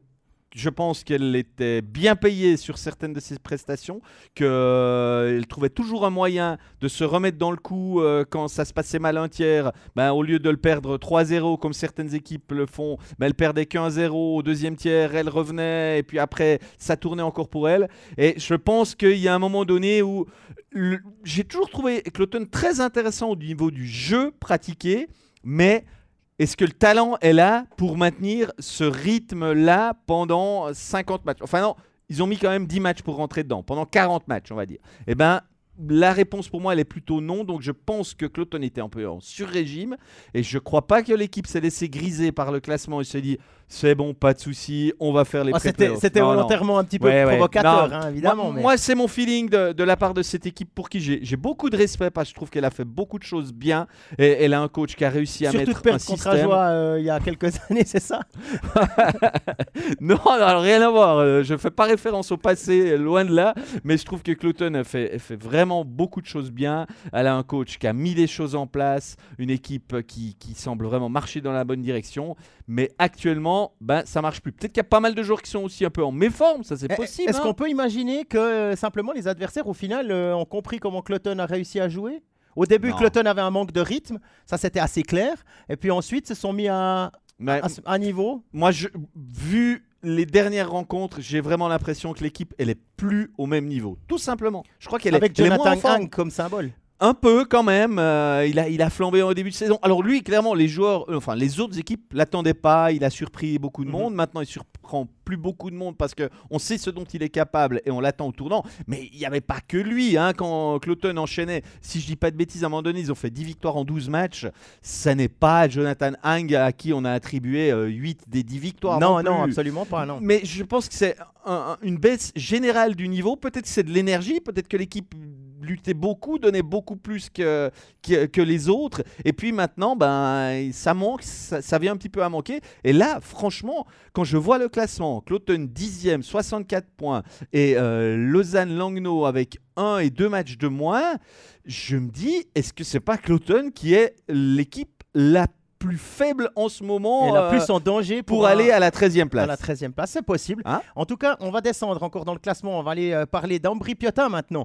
Ambry Piotin qui reste sur une victoire à Bienne. Sous la barre, hein, 11e. Oui, 11e sous la barre. On va, euh, pour ceux qui nous regardent, qui nous regardent en vidéo, voilà le, le classement. Euh, 11e sous la barre, Ambry, 47 matchs, 62 points. Victoire à Bienne tout de même. Euh, elle était importante parce que là, avec 3 points de main, ils étaient 3e, les- nos amis euh, Léventins. Alors, Ambry, euh, j'étais à ce match à, à Bienne. hein. Ambry a un parcours très atypique, reste sur 6 victoires à l'extérieur. Par contre, à la maison, c'est euh, un peu comme Fribourg. hein. C'est une équipe euh, qui, qui aime pas beaucoup faire le jeu. Et à la maison, euh, ça doit être 5 défaites consécutives, euh, si je ne dis pas de bêtises. Donc, Ambry, clairement, a un parcours euh, un peu chaotique qui l'emmène quand même toujours dans le sillage euh, du rival euh, Lugano. euh, on se- J'ai l'impression que des fois on se calque un petit peu quand on est à Ambry et quand on va voir les matchs d'Ambry, on se calque sur ce que fait l'adversaire du Sud, Ouais, du bah, il y, a deux- il y a- il y a deux points d'écart entre les deux. Il reste un derby. hein. Il reste un derby, l'avant-dernière journée d'ailleurs.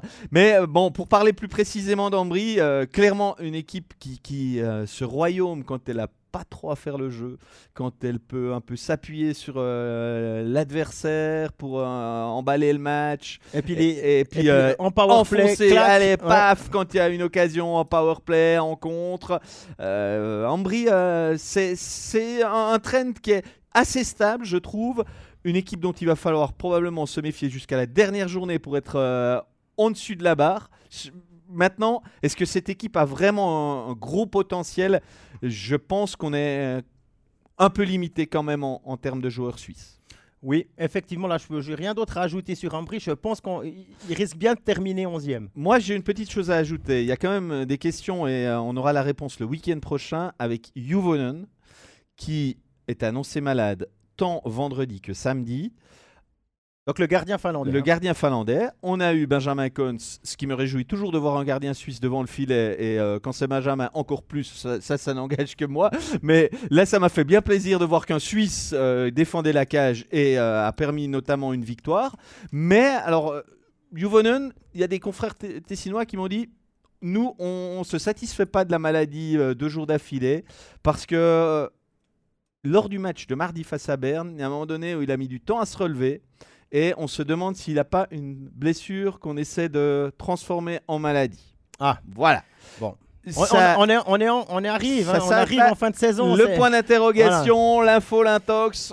Voilà, on, peut- on André- peut se poser la question. Euh, Sébastien Staub nous dit euh, Heim fait une super saison. André Heim qui était un petit peu barré hein, par des, des plus gros noms euh, au centre euh, d'une ligne quand il était au CP Berne. Effectivement, depuis qu'il est là, il a aussi été appelé en équipe de Suisse, comme beaucoup on va dire, mais on connaît la, hein, la, la politique de, de Patrick Fischer de- d'habituer, de tâtonner avec certaines sélections à certains moments de l'année. Ce qui, pour l'instant, ça fonctionne.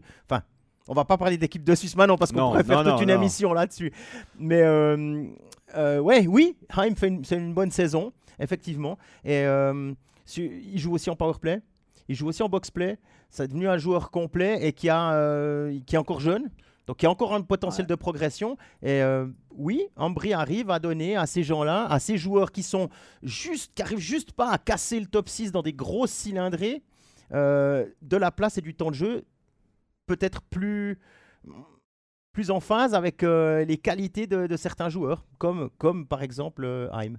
Ouais, alors clairement, Haim, il est, il est au bon endroit, à la bonne place, bien utilisé, et lui répond présent. Moi, je trouve que c'est- vraiment génial quand on voit des, des joueurs comme ça qui quittent leur club de, de toujours, qui vont à Ambry, on progresse, et aujourd'hui, euh, clairement, allez, peut-être qu'il y a une lutte avec Pestoni pour être le meilleur attaquant, mais si on me disait tu peux en choisir un des deux, euh, il y a des chances que je fasse quand même presque plus confiance en Haim qu'en Pestoni, même s'il a des qualités de buteur euh, indiscutables, le petit prince de la Léventine. Mais je trouve que Haim, c'est un attaquant à suivre à l'avenir. Pour l'instant, à Ambry, je trouve c'est génial. Il y a encore Burgler, le roublard. Burgler, l'expérimenté, qui arrive toujours à, Mhm. à- à être là. Il passe rarement à côté de ses matchs. Mais je pense que c'est c'est vraiment une très bonne pioche. Et euh, c'est un joueur dont on risque encore de parler pas mal ces prochaines années. 11e Ambry. 12e Lausanne. Lausanne qui, qui a passé Langnau, qui s'est établi avec un match de moins euh, au-dessus de la barre. Euh, 60 points pour les Lausannois qui restent sur un trend euh, positif avec notamment une victoire à Fribourg. Euh, C'était pas beau, mais ça compte. Parfois, c'est ça, c'est ce qui compte le plus, les trois points. Non, mais je pense que Lausanne, euh, par rapport à toutes ses dernières performances, y compris le match face à Genève, est clairement en train de monter par rapport à une 12e, 13e place qui a longtemps été sa place. Donc Lausanne, moi je ne les vois pas, je ne les sens pas finir sous la, la dernière barre, si j'ose dire. Je ne les sens pas du tout finir à la 13e place par rapport à ce qu'on a encore vu durant la semaine. Mais je trouve que aussi le match face à Genève a prouvé que cette équipe elle a aussi des limites, en particulier en ce qui concerne ces joueurs euh, importés. Ah bah il y a une question de, de David Jacquard. Bonjour JP, comment est-ce possible de se tromper autant sur les étrangers? Certains sont totalement insuffisants. Bon David déjà salut, Euh, c'est une bonne question de Sioux ça. Et puis euh, je te souhaite un, un excellent rétablissement. David s'est blessé lors d'un match de hockey euh, au, au pied, à la malléole. Allez, tout bon À cause rétablissement. de toi, je. Non, non, non, c'est un coéquipier. Ah. Pas du tout. Comment est-ce possible de se tromper autant sur les étrangers? Certains sont totalement insuffisants. Alors, Kovac, numéro 1, je pense, euh, de ta liste, ça doit être ça. En tout cas, c'est celui qui incarne le plus. Euh, il, a, il a eu sa chance. deux fois, trois fois. Il a été top scorer. Il y a eu un bon passage où il marquait en power play, il marquait en breakaway, etc. Et tout à coup, paf, plus rien. Euh, pff, difficile d'expliquer. On n'est pas dans le vestiaire non plus. On n'est pas dans sa tête.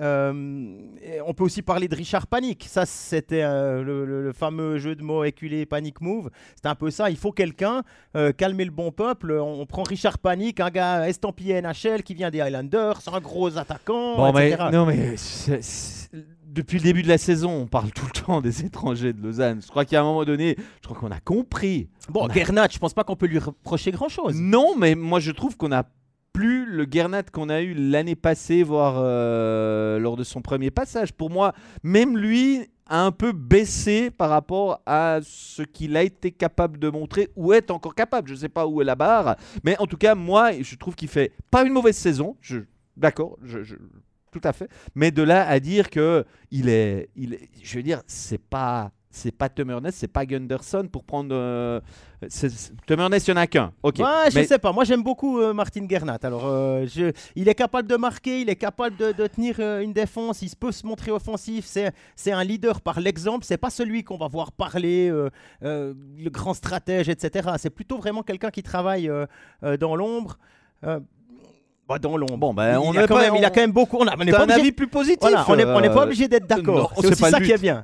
C'est aussi ça qui est Tant bien. mieux. Après, si on prend Bon, notre- Daniel Odette, c'est euh, un peu dans le même Ah. panier que Panic et, euh, et Kovacs. C'est des joueurs qui n'ont rien montré en tant Voilà, rien il a été important à Fribourg pour son retour au jeu, mais c'est vrai que sur la, sur la longueur, on attend beaucoup plus. Ça, c'est certain. Emerton, il a été blessé, il a été, euh, il a été utilisé en défense, euh, à l'aile, au centre du premier bloc. Il a fait à peu près toutes les. Je crois que même il, il a, il a été masseur pendant deux matchs. Euh, on ne sait pas trop. Il faut, il faut un Tu es sérieux là? Non, non, non, Bon. non. Non, mais il Non, faut je pas sérieux, non, mais- mais c'est- Il y a des on rumeurs on peut après qui courent à on- travers euh, tout le canton on, de on Vaud. peut s'attendre à tout euh, avec, avec, avec Lausanne, mais pas à ça. Euh, on, a, on a eu Frolic à un moment. Enfin, Oui. c'était vraiment. Ok, maintenant on peut mettre ça, euh, on peut mettre ça derrière. Pour Lausanne, il s'agit maintenant de faire le mieux possible. Les pré-playoffs ne sont plus si loin.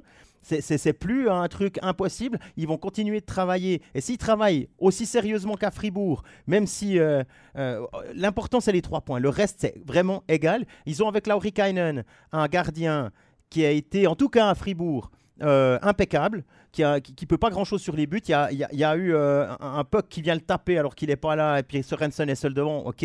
Ensuite, Sorensen seul à, à 3 mètres, un joueur comme ça, ben, quand ça a le temps d'allumer, euh, de, de- préparer son tir du poignet aussi proche, c'est souvent but. Pense peut-être un bémol sur le, le jeu de Cannes. Voilà, Bon. détail. Mais il n'y a quasi pas eu de rebond. Et Fribourg aime aller dans le slot. Là, hein, des Rask, des, euh, des, des joueurs comme ça, ils aiment bien aller, aller euh, choper ses rebonds. D'ailleurs, Rask, il en a marqué quelques buts sur rebond. Euh, Il n'y en a pas eu. Non, mais le bémol à Lausanne, c'est quand même toujours ces situations spéciales. On, on y revient hein, quand même systématiquement, Mhm. mais on va pas refaire euh, cet éternel débat. Ça, ça Non. fonctionne quand même toujours pas le, le jeu de puissance. Euh, moi, je, je pense que Lausanne vaut plus que son 12e rang? Est-ce qu'elle vaut plus que le 10e J'ai de la peine à le penser. Mais on verra, il y a aussi certaines, certaines choses, des, euh, euh, pas dire des certitudes, parce que c'est un peu. C'est un peu tard dans la saison pour commencer à en avoir, mais des choses qui commencent à se mettre en place et qui commencent à fonctionner. Euh, on est revenu avec Jeff Ward est revenu à Sekac Fuchs Ria. Bah, il faut dire que contre Fribourg, Sekac il est, il est dominant dans ses duels, il gagne ses duels. Alors euh, parfois il n'arrive pas à faire tout ce qu'il veut faire, mais il est toujours dan- dangereux devant la cage. On ne sait pas ce qu'il il, est capable d'être passeur, il est capable d'être buteur. Donc au moment quand il est décalé sur la droite de l'attaque, eh, eh, les, les- les défenseurs et les gardiens savent pas quoi faire.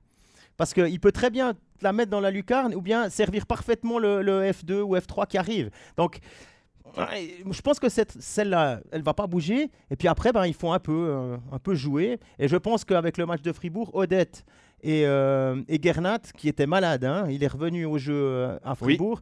euh, eux ont Et clair- surnuméraire vendredi. Voilà, Malade et c'est- mardi. Voilà, surnuméraire. ouais. Et je pense que là, peut-être que Ward tient quelque chose pour la, la fin de la saison. On a des questions, notamment une de Marc Egui qui nous a écrit avant euh, notre overtime. Euh, une question sur Marty au LHC. Samedi soir, il prend deux fois deux. Inutile, aurait dû prendre deux minutes pour un dégagement dans les gradins. Est-ce que vous pensez qu'il faudrait le mettre en tribune, se passer d'un tel joueur? Merci pour votre émission. Ben, merci, merci, merci pour votre question. Euh, En fait, quelle est l'utilité d'un d'un Marty euh, ben, il euh, faudrait en discuter avec Geoff Ward. Et qu'est-ce qu'il a comme autre solution que, que Aurélien voilà. Marty? Il Parce que oui, si, si Eldner est là, ben, tu mets Eldner, tu as un défenseur solide, euh, un petit, euh, physiquement à peu près le même gabarit que Marty, sauf s'il est peut-être un petit peu moins euh, costaud, mais enfin il- voilà. Euh, c'est un joueur, il est droitier, ça peut aussi aider parce que euh, voilà.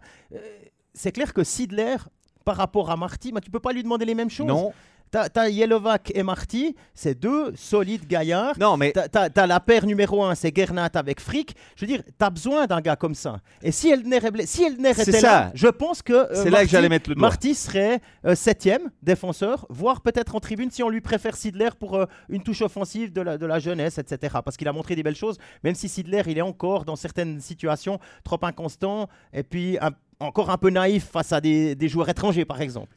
Je pense que Sidler, il est clairement le défenseur qui a une vocation offensive. Donc, ça. On, on va pas lui demander de jouer physique, de d'aller dans les bandes un maximum. Il est, il est d'ailleurs pas grand, hein, Sidler. Si vous l'avez vu sur la glace, euh, ben, il va pas régater avec tous les joueurs de, Et il- de la ligue. hein. Il n'est pas grand hors glace non plus.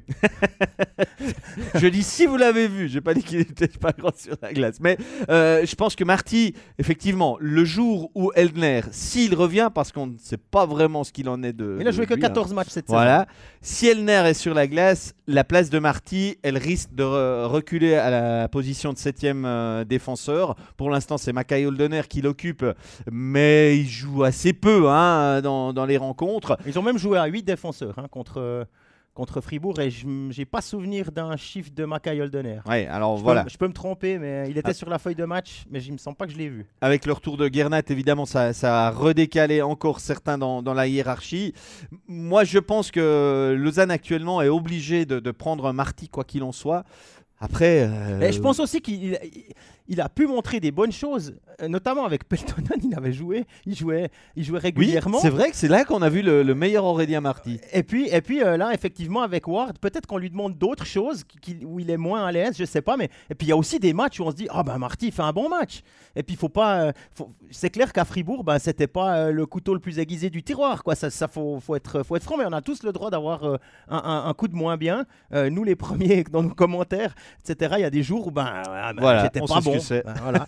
ça arrive aussi sur la glace et je pense qu'il faut pas se focaliser sur un seul joueur, surtout pas dans, dans un match, dans un, dans un sport comme le hockey sur glace où voilà, c'est vraiment l'équipe qui, qui fait le nécessaire pour, euh, pour gagner. Une question de Rodrigo qui nous demande est-ce que euh, avec le LHC ça se passe pas beaucoup dans la tête? Est-ce qu'on aurait besoin d'un coach psychologique? Bah, je pense que c'est dans la tête, mais il y a un moment donné où c'est la confiance qui est ébranlée. Donc c'est dans la tête, la confiance, mais c'est pas un coach psychologique qui va vous poser le jeu de puissance hein, pour donner. euh, Non, mais pire, on, on- on se dit des fois, bah ça, il faut un match référence, puis là ça soude, ça va mieux, etc. Alors on nous a Mais fait. Ils les euh, ont eu les, euh, les matchs c'est ça. Ils ont fait quand même 6 victoires en 7 rencontres là, avant la pause des équipes nationales. Ils ont recommencé, ils ont fait quand même 2 sur 3. Donc ça va bien à Lausanne dans l'ensemble. Il faut Mhm. pas euh, vouloir tout jeter. Je veux dire, si ce Lausanne-là avait fait cette série euh, au mois de, de novembre, peut-être que Lausanne serait aujourd'hui à la lutte autour de, de, de- de Zoug, et, euh, en Mhm. tout cas dans le milieu du classement. Donc il y, a vraiment du, du positif. Il faut retirer beaucoup de positif à l'heure actuelle. Et je pense que l'équipe a de quoi s'appuyer sur beaucoup de bonnes choses. Et c'est pas parce qu'elle s'est fait rouler dessus vendredi dans le derby par un leader qui était monstrueux que, que l'équipe euh, est partie. Moi, je bah, pense la que réaction, justement- la eh ben, réaction à. Fribourg a été, a été, a été bonne. hein. Ils, ont, ils ont matché. Fribourg a voulu sortir très très fort. Lausanne est sorti encore plus fort. Ils ont même eu le puck euh, euh, plus souvent qu'à leur tour dans les cinq premières minutes. Et euh, finalement, ils ont pris euh, trois fois l'avantage 1-0, 2-1. Et le 2-1, c'était assez amusant. Enfin, amusant. si on veut, mais le speaker euh, fribourgeois était en train de hurler goal au moment où Tim Boson euh, inscrit le 2-1 entre les jambes de Berra. 8 D'accord. secondes après le, la mise en jeu. Alors ça fait, ça fait beaucoup rire les, les euh, supporters lausannois, un peu moins ceux de la BCF Arena. Jean-Philippe, avant que nous passions à Langnau, il y avait encore une question un tout petit peu plus haut en sujet du LHC qui avait rien à voir avec l'aspect sportif de Lucas Faton. Où Lausanne trouve-t-il l'argent euh, pour, pour ses joueurs? Bah, Je crois qu'il ne faut pas aller chercher très très loin. Non. Il y a un certain Gregory Finger euh, qui, qui est aux manettes tout, tout en haut et euh, ben, c'est lui qui donne euh, son feu vert pour, pour engager, pour, pour délier les cordons de la bourse, pour engager des joueurs, tout ça. Voilà. Hein Bah, je crois que ouais, il n'y a pas Bon. d'autre explication. il faut le dire, il y, a, il y a quand même un mécène, ce que tous les clubs ne peuvent pas avoir euh, Non, à pas la tous, tête, hein. effectivement. On va passer à. Il nous en reste deux. Il nous en plus reste deux. Plus deux. On y arrive, on y arrive. C'est ceux qui ont la position la plus précaire. Ouais, c'est Langnau qui a pourtant le même nombre de points que Lausanne, mais un match en plus, 60 points. On va commencer par ces Emmentaler avant de s'occuper euh, du HC Ajoie. Langnau, alors. Pesonen. Ah, Michaelis blessé. Ça, c'est la tuile. Oh, clairement. Mais cl- clairement, euh, ils ont quelques tuiles là. Mais ils nous ont fait passer il y a quelques semaines pour une tuile concernant la blessure de Sari Hervi. Ah oui, il était déjà de retour. Donc est-ce que oh, Michaelis. Non, bon, trêve de plaisanterie. Michaelis, c'est un caillot de sang. euh, C'est une thrombose. C'est pas un truc bénin où on peut mettre une attelle, un plâtre ou que sais-je. C'est quelque chose qui va l'écarter euh, définitivement de la saison. Donc c'est c'est un joueur qui, qui- qui- qui était dans beaucoup de bons coups de la saison. Il y en a quelques-uns qui euh, prennent le relais parmi les étrangers, mais quand on connaît la place des étrangers à Langnau, c'est vraiment euh, une tuile que l'absence du, du joueur allemand. Maintenant, il y a un Suédois, Holmström, c'est ça Ouais. Qui l'a remplacé Holmström. Toi, tu l'as vu vendredi et je propose que toi, tu nous parles un tout petit peu de ce bonhomme. Ben, il a joué avec le numéro 55. Ah, j'avais pas vu cette information. Voilà. là. ouais. Normalement, il devrait avoir le 14, mais il, va jouer, il a joué avec le numéro 55 et il n'avait pas son nom sur le maillot. Mais euh, enfin, le plus important, c'est qu'il a, il a pris poste pour poste le, la place du top scorer allemand euh, Michaelis qui s'est engagé pour deux ans à Zug, hein, dès la saison prochaine. Pas oublier. Et Zug euh, pourrait vrai. perdre Christian Dios au profit de Lausanne. On n'en a pas parlé tout à l'heure, mais il semble bien que ce soit sur la bonne piste. Ce sera en tout cas pas officiel aujourd'hui. Euh, Holmström, il, a- il s'est montré. euh, faut dire qu'il est arrivé à, euh, euh, dans les Mental jeudi et que vendredi soir, il était sur la glace pour faire face à Zug.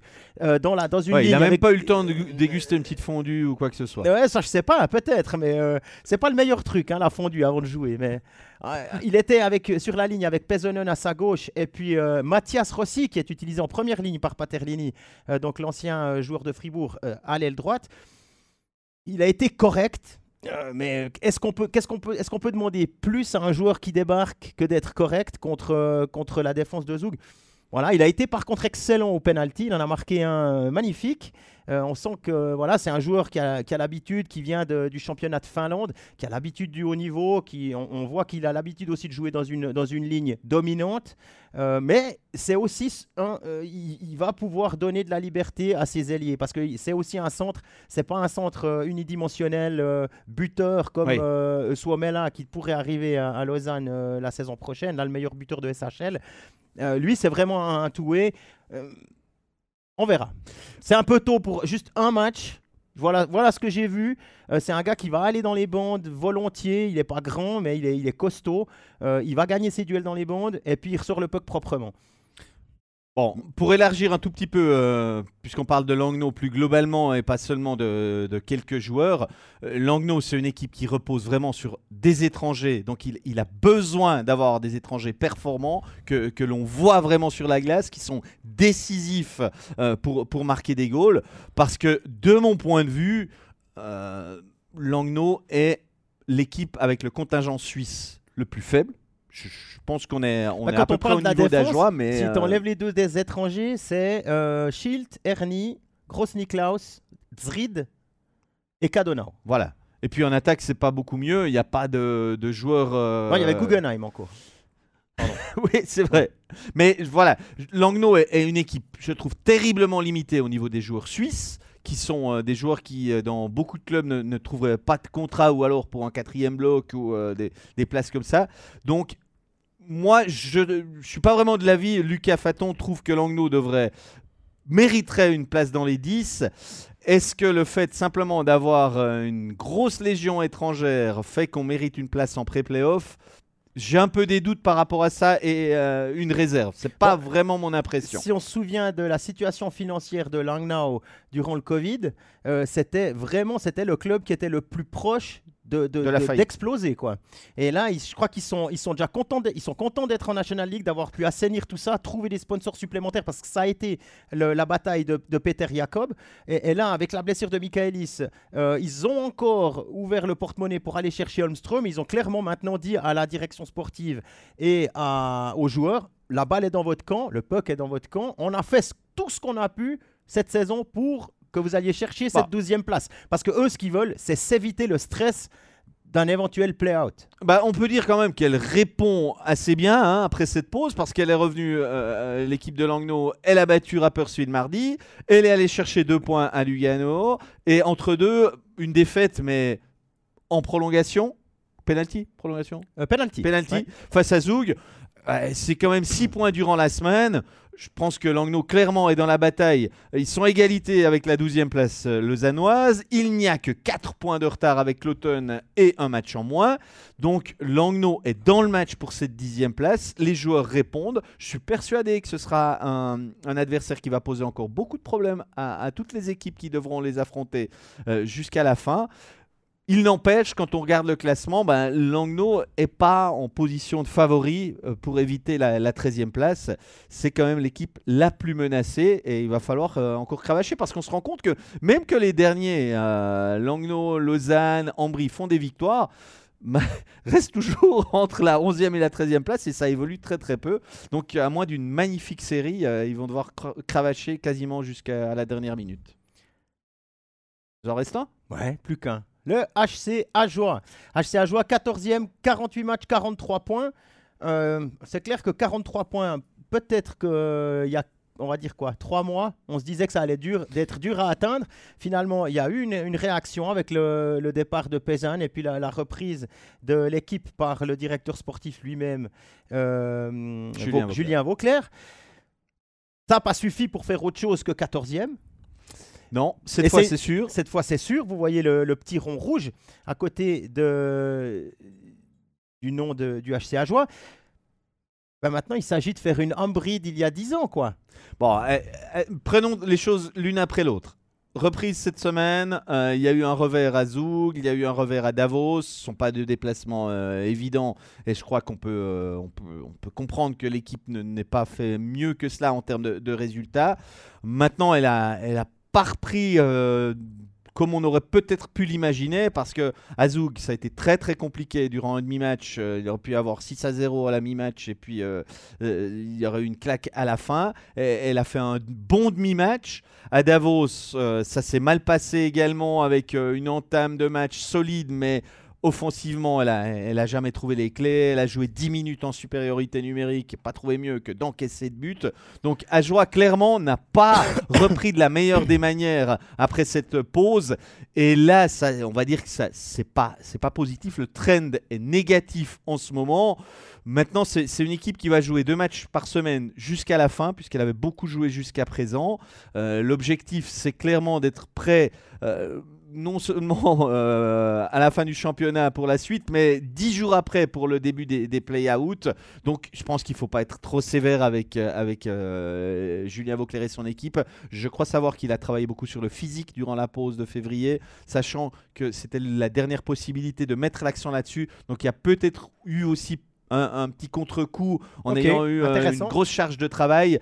Il y, a, ça qui, qui est rentré en, en, ligne de côte. Maintenant, moi, je m'attendais quand même Ascajois trouve un joueur d'ici la, la fin des, transferts. Mhm. Ça n'a pas été le cas, visiblement.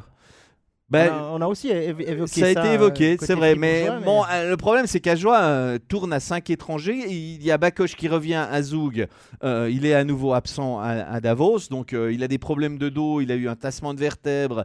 Et je peux comprendre que ce soit pas tout simple. Je crois mais il y a Ezen qui sera suspendu. Ezen sera suspendu. C'est un coup qui, du sort qui peut arriver. Donc, je m'attendais quand même à qui, qui s'était gardé une réserve pour engager quelqu'un le trouve, mais je pense qu'on n'a pas trouvé la bonne personne et on s'est dit plutôt que d'engager, euh, bah, faisons confiance à, nos Suisses qui, eux, devront, quoi qu'il en soit, jouer mhm. s'il y a barrage, mais ne négligeons pas les chances des Jurassiens en, en play-out. Et là, ça va jouer à 6. Ah bah là, ma question, c'est ça. La question, euh, en play-out, à jouer est sûr de les, de, les, de les disputer. Quel adversaire pour les Jurassiens Peut-être un à éviter puis un à souhaiter. Ouais, mais je crois que clairement, du côté d'Ajoie, si on peut éviter Lausanne, on, signe tout de suite en bas de la feuille. Euh, mhm. Maintenant, euh, j'ai envie de dire, Lugano, c'est du même tonneau. Ambry, c'est loin. Ambry, c'est loin, mais c'est un adversaire qu'Ajoie a battu trois fois sur, euh, sur quatre confrontations. Langnau, euh, bah, il y a encore un match, euh, bah, c'est d'ailleurs le match de vendredi, le prochain pour, pour Ajoie, Ajoie Mais Ajoie a gagné quand même deux fois à Lille-Fils, sachant qu'Ajoie n'aura pas l'avantage de la glace il y aurait en tout cas pas de complexe à aller là-bas. Euh, Cloton, sur ce que je vois, n'est pas hors de portée. Ça a Mhm. chaque fois été très serré quand les deux équipes se sont affrontées. Donc, Faudra aller gagner une fois à l'extérieur. alors ça c'est sûr, Ajoie va commencer à l'extérieur. Moi je vois euh, clairement pour Ajoie le, le seul souci si c'est si c'est Lausanne ou Lugano euh, en, en play-out. Euh, sinon ben Ajoie a un coup à jouer tout en sachant que quoi qu'il en soit ils seront pas le favori du play-out. Voilà. Hein on, a fait, on a fait le tour du classement. On va prendre une dernière question avant de mettre un terme à cette émission. Qui va un peu plus loin. Qui va encore un peu plus loin. Ouais, c'est de la musique d'avenir. Est-ce que la Chaux de Fonds, qui est leader de Swiss League et qui est en bonne passe de passer ses quarts de finale contre Sierre, est-ce que la Chaux de Fonds a les éléments pour battre Ajoie et est-ce qu'elle a les moyens financiers pour monter? Alors, toi qui as été longtemps et qui est toujours euh, notre, euh, notre euh, spécialiste Swiss League, Alors j'ai beaucoup suivi la Swiss League, mais ce que je constate euh, que l'écart entre les deux ligues s'est encore creusé depuis qu'on est passé à 14 et qu'il n'y a plus de relégation. Pourquoi je dis ça? C'est que Ajoie qui est monté avec un budget de même pas 5 millions va, s'il se maintient, passer à 15 millions l'année prochaine. Je suis sûr que la Chaux de Fonds, s'il devait monter, Holton pareil, ne pourrait pas régater avec un budget de, De de 15, 15 millions, millions. n'est Ouais. pas capable d'avoir autant. en tout cas avec les, les informations qu'on a aujourd'hui. Non, mais je pense que c'est quand même pas possible en, en l'espace de trois mois de, de quasiment euh, faire x3 un budget. Pour, pour aucune équipe, je pense que, que c'est réaliste. Et trouver les joueurs en conséquence, parce que quoi qu'il en soit, le marché il sera sec. Et admettons, la chaux de fond euh, remplace Ajoie en National League, il y aura des contrats à Ajoie qui ne seront certes plus valables, mais combien de joueurs seraient vraiment intéressants pour la chaux de fond pour la saison prochaine pour vraiment se renforcer? Pas tant que ça. Pas tant que ça, quelques-uns peut-être, mais c'est tout. Maintenant, il y aurait, avant ça, il y aurait déjà un barrage.